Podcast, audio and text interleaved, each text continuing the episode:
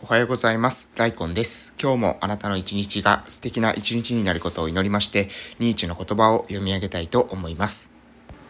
はい、えー、それではまず近況報告からさせていただきたいと思いますが、えー、っとですね、昨日、えー4月1日ですね、2021年の4月1日に、えーラジオトークさんの方からイベントがありまして、えー4月1日にですね、配信した内容っていうのは2時間、えーライブ配信ができますよというような、えーイベントがありました。なので、まあこれはね、あの、ちょっとやってみようということでやってみたんですけれども、まあね、トラブルとかもありつつ、えーちょっとね、いろいろありました。で、まず一つ目に、にえー起きたトラブルっていうのが、私ね、さすがに2時間一人で喋るのはね、大変だろうと思ったので、えー友達とですね、一緒に撮ろうと思ったんですね。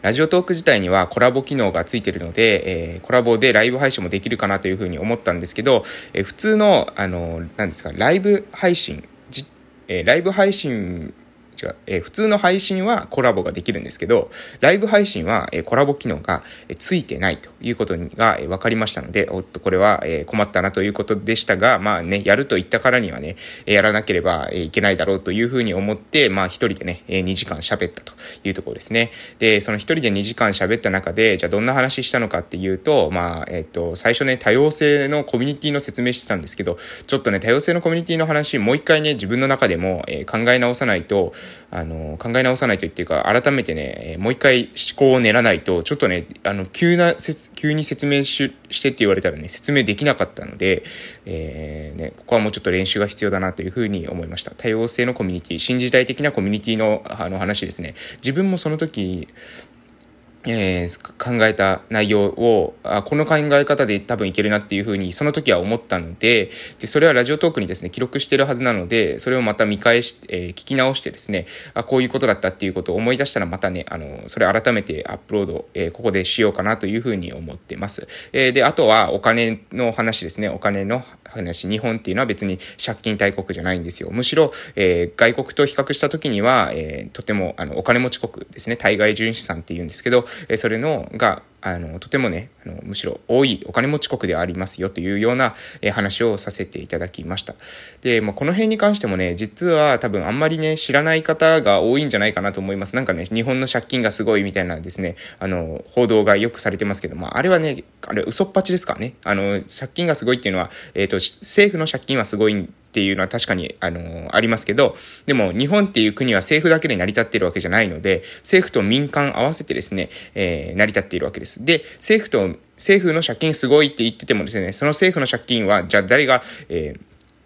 その政府に借金を貸しているのかって言ったら、ほとんどはですね、民間銀行が、ええ政府のその国債っていうものを買っているわけなので、借金を貸してるっていうことなんですよ。つまり、えー民間が政府に借金貸してるので、えーまあ、夫婦だったら旦那さんの借金を、えー貸してるのは奥さんなので、え家で見て、家で、家っていうかその国の単位を家だとしたときに、そのか家庭で見たときには、実は、え借金っていうのはそんな大したことない。むしろ、え対外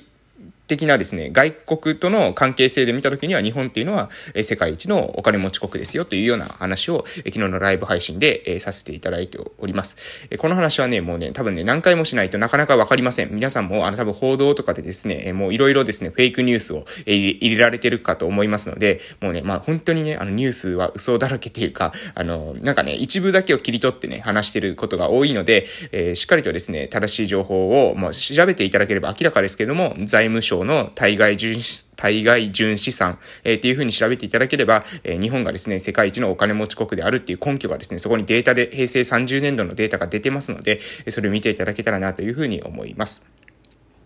はい、ということで今日の内容ですけども、今日は、えーニーチェですね。ニーチェに入っていきます。それでは行きます。高まるために捨てる。人生はそれほど長いものではない。夕方に死が訪れても何の不思議もない。だから私たちが何かをなすチャンスはいつも今この瞬間にしかないのだ。そしてその限られた時間の中で何かをなす以上何かから離れたり何かをきっぱりと捨てなくてはならない。しかし、何を捨てようかと悩んだりする必要はない。懸命に行動しているうちに、不必要なものは自然と自分から離れていくからだ。あたかも黄色くなった葉が樹木から離れ去るかのようにだ。そうして私たちはさらに身軽になり、目指す高みへとますます近づいていくことになるのだ。はい、えー、喜ばしき知識から高まるために捨てるというような内容でした。まあこれもね、あの、まあ取捨選択というんですかね、えー、自分の人生に必要なもの、必要でないもの、えー、それ、それっていうものを選択していかなければいけない。私たちの限られた、えー、命ですので、その限られた命、限られた時間の中で何かをなす以上、えー、必ずですね、何かから何かをするということは、その分の、えー、余白を作るということですよね。何かを開始する、始めるためには、えー、余白を作らなければいけない。そのためには何かをからをやめたりですね、えー、きっぱり捨て去るっていうことが必要になると。でも、それはですね、何かを、何をですね、捨てようかっていうふうに悩む必要はないということですね。一生懸命自分が、やや、行動している。自分のうん、なんのかな。自分のエネルギーっていうのをあるものに注いでいると、そのうちにですね、必要でないものっていうのは自然と自分から離れていくと。いうことです。うん。これはね、私もね、まあ実体験はあります。まあ私はもう今は、えー、それこそ、えー、地域おこし協力、協力隊として、えー、奄美大島の地元に、で、えー、に帰ってきてるわけですけれども、えー、その時に、やはり、その、何ですかね、自分の中で、えー、これがこうだなって思って、自分の中で、えー、何ですかね。まあ、これ、これを頑張ろうというふうに思って行動していると、えー、それはね、もう、何ですかね、変化というか、不必要なものっていうのは離れていくんですね。それは不必要っていうか、なんていうのかな。その時点での優先順位の低いものっていうものは離れていきます。例えば、私はまあ、福岡での生活とかっていったものは離れていったわけですよね。じゃあ福岡の生活に、福岡での生活に不満があったのかというと、そういうわけでは別にないんですよ。ただ、えー、私がですね、えー、子供たちの支援がしたいとかですね、そういったものを考えたときに、えー、福岡でやるにはちょっとね、あの、部が悪すぎるっていうんですかね。あまりにも、えー、ん何ですかね、私にとって、えーえー、相手というものが大きすぎる、強大すぎるということですね。で、これはまだちょっと今の時点のレベルではですね、ちょっと立ち打ちできない。えー、まだ、まずは自分のレベルアップが必要だし、自分がまずできる範囲でやることが大切だというふうに思いました。で、まずこのじゃあ自分ができる範囲っていう具体的にどれくらいだろうと思った時に、えー、まあいろんなことを考えた結果ですね、やっぱり自分の地元でやるっていうことが、まずは一番、えー、それができる、えー、自分ができる可能性があるとしたらそこだろうと。で、そこに全エネルギーを注いだら、もしかすると、えー、子供たちの支援が、えー、まず、えー、スタートでできるんじゃないかっていうことで、えー、そういうふうに考えた時にはですね、もうあの体が動いていました。なので、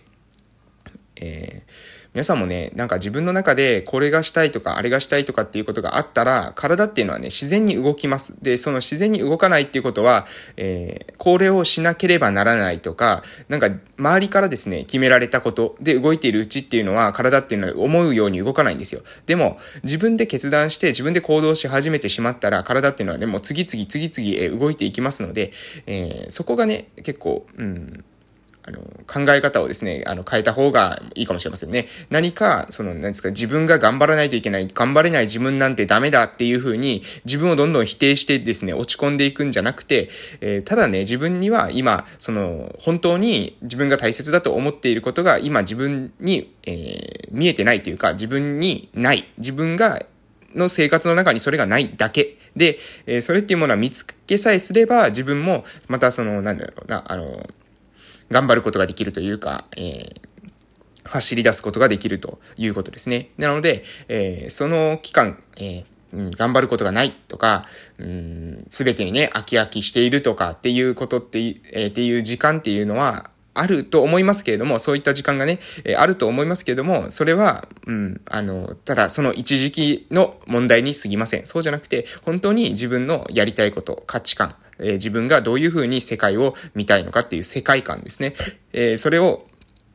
もっと大事にして、自分のその世界観、価値観を大事にして、それに正直に生きるようにすれば、えー、行動、行動がですね、まあ、情熱的に行動していて、で、その情熱的に行動していると、えー、必要じゃないもの、自分に必要じゃないものっていうのは自然と本当に離れていきます。えー、で、友達とか人間関係においてもそうです。自分に、えー、必要というか自分にとって、えー、大切な人間関係というのはいつまでも残りますし、えそうではない、え人間関係というものは離れていきます。でもそれで構わないわけですね。え私たちはそうやって身軽になって目指す高みへと、え近づいていくことになる。これ、こういうふうにニーチェも言ってますけど、私もそうだと思います。えなんかね、人間関係の、えその、なんていうかな、そのしがらみから解放されるというか、え人間関係が、まあ一つですね、その、自分の中から、え余分、余計な人間関係っていうんでしょうか。えー、まあ自分の中ではそんなに必要ではなかった人間関係というものが切れることによって、え自分の人生というものが大きく好転したりですね、大きく前進したりすることがあります。人との縁っていうのは、その、何ですかね、すべてが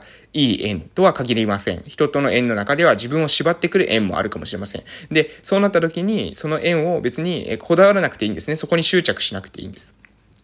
世界中には山ほど人がいるわけなので、あなたと会う人もいれば、あなたと会わない人もいます。会わない人に会わせようとするからきついわけですね。なので、会わない人に対しては自分らしく振る舞っている、自分の価値観に基づいて生きていれば、自然とですね、あの、合わない人っていうのは離れていくようにできてますので、えー、ぜひですね、そういった、えー、方向で高まるために捨てるというような選択も、えー、必要である。それは捨てるっていうのは、私がこれ悩んで捨てるっていうわけじゃなくて、自分の生き方っていうものを見つめて、で、自分の生き方っていう方向、自分の生きたい、こういう風に生きたいっていう方向に進んでいれば、自然と必要なものが残り、えー、必要でないものが離れていく。で、もしそれができていないのだったら、あなたがまだ自分の、えー、行きたい方向っていうものが、えー、見出せてないからじゃないかなと、えー、そういうふうに思います。えー、それでは終わらせていただき、終わらせていただきたいと思います。